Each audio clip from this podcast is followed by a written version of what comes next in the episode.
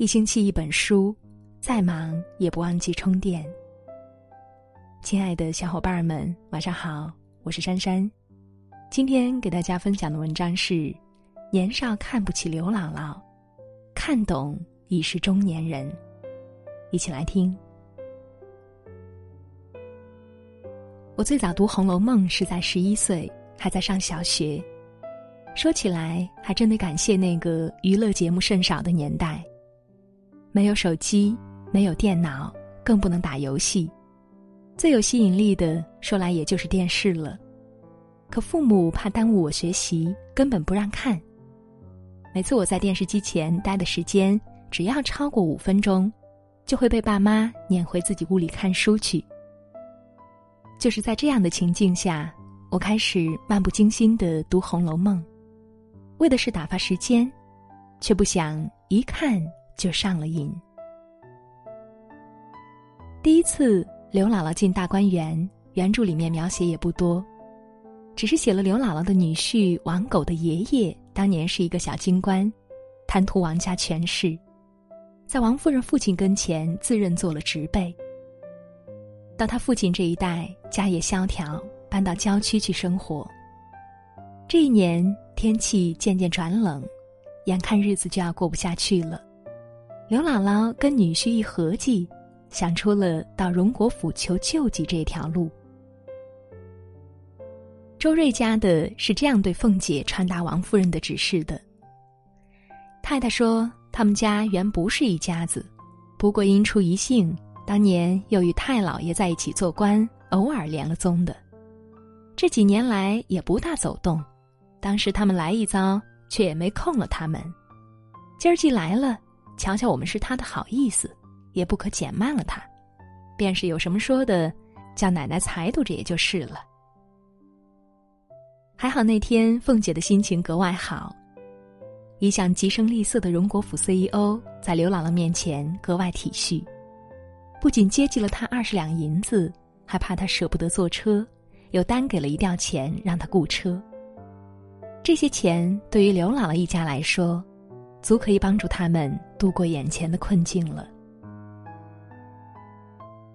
刘姥姥第二次进大观园，正巧贾母无聊，想找一个击鼓的老人家说话，就请了来见一见。这一次书中用了浓墨重彩，描写了刘姥姥在大观园的耍宝。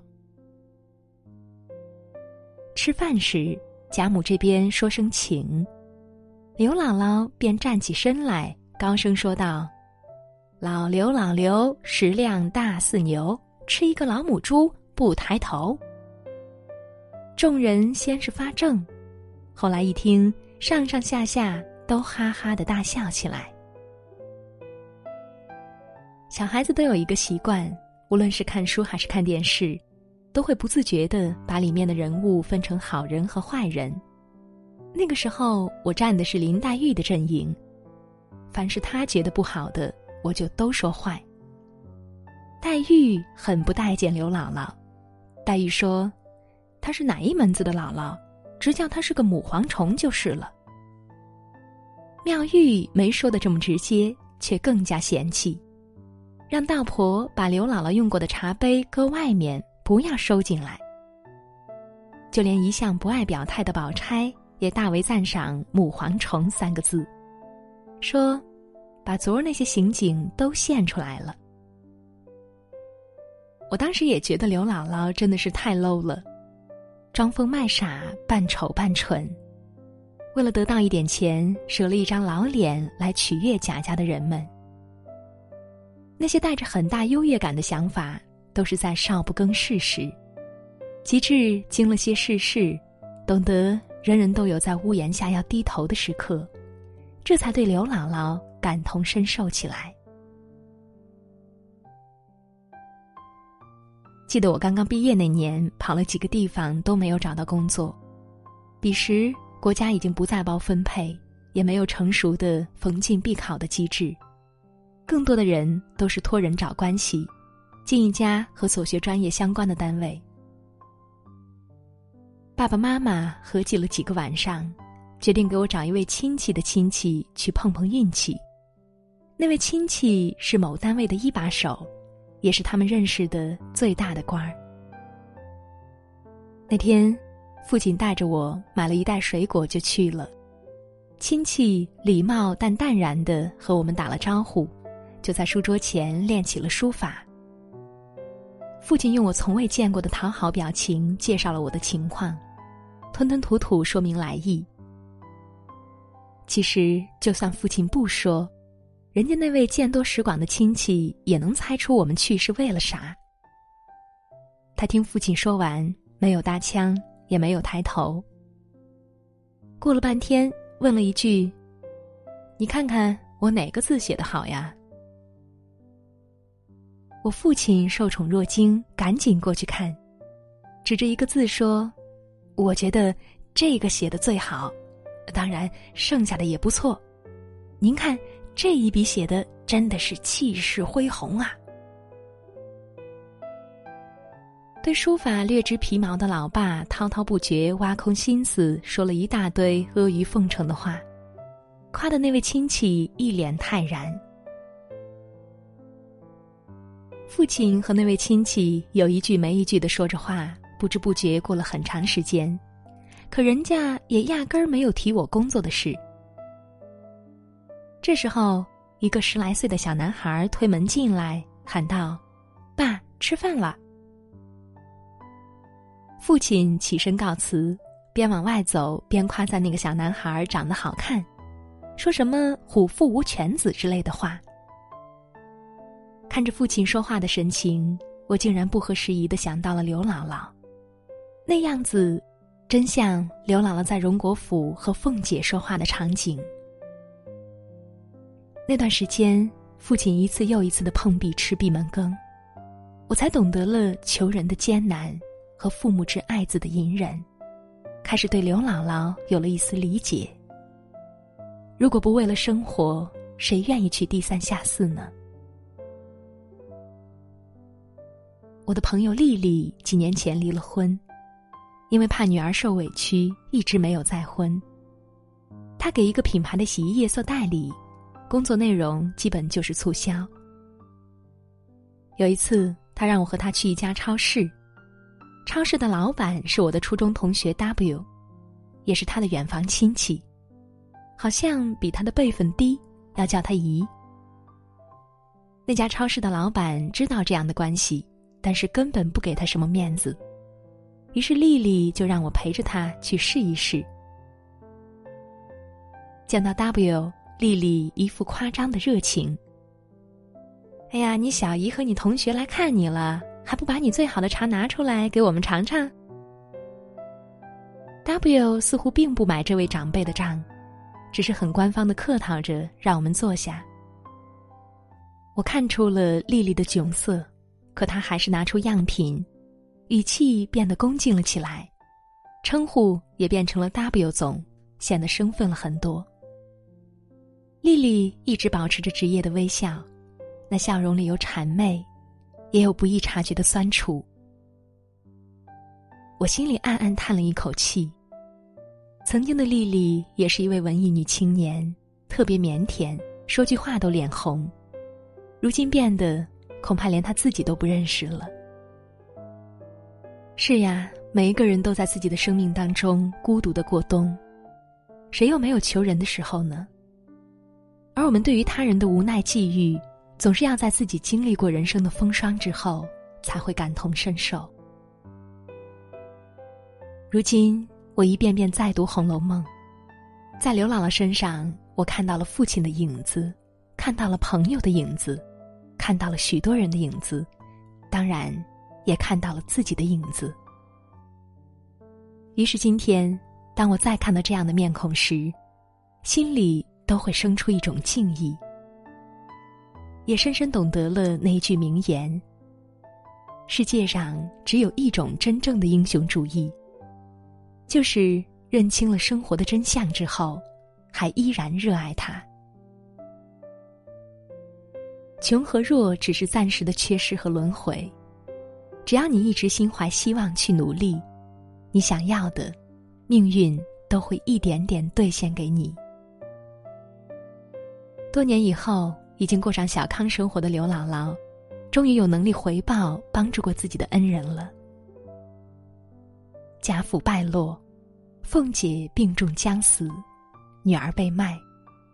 刘姥姥拼了全部家当，在烟花柳巷赎出了凤姐的女儿巧姐，让巧姐成为整部《红楼梦》中命运尚算不错的女孩子之一。或许这也是《红楼梦》借助凤姐和刘姥姥告诉我们关于善良最好的结局吧。好了，亲爱的小伙伴们，今晚的文章就是这样。我是珊珊，如果喜欢我的声音，欢迎关注我的微信公众号“三生有幸 FM”，声是声音的声，在那里可以听到更多好声音。也可以查看文章下方的主播简介，了解我的更多信息。那今晚就是这样，晚安喽。我想听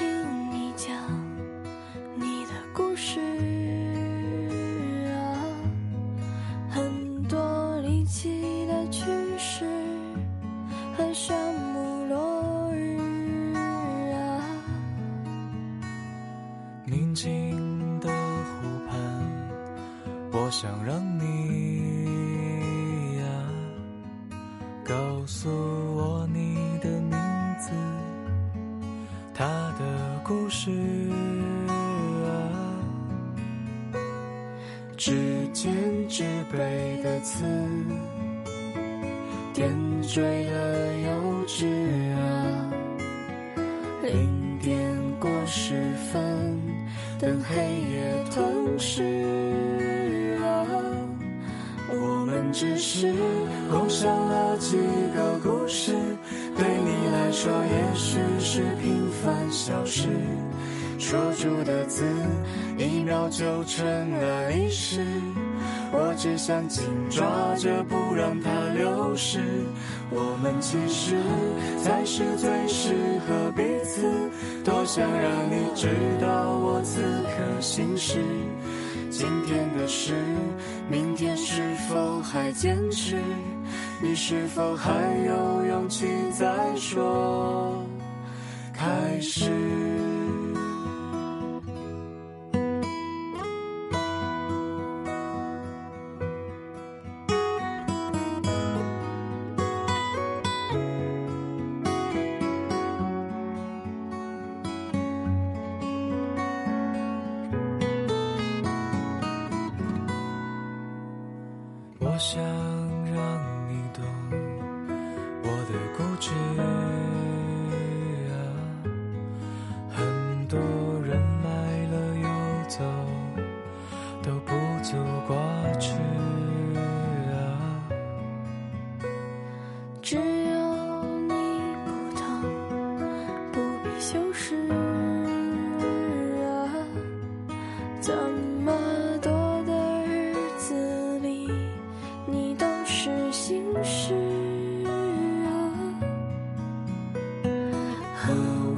这杯酒，再聊一会儿吧。零点过十分，等黑夜吞噬啊。我们只是共享了几个故事，对你来说也许是平凡小事。说出的字，一秒就成了历史。我只想紧抓着，不让它流失。我们其实才是最适合彼此。多想让你知道我此刻心事。今天的事，明天是否还坚持？你是否还有勇气再说？我们只是共享了几个故事，对你来说也许是消失。说出的字，一秒就成了历史。我只想紧抓着，不让它流失。我们其实才是最适合彼此。多想让你知道我此刻心事。今天的事。明天是否还坚持？你是否还有勇气再说开始。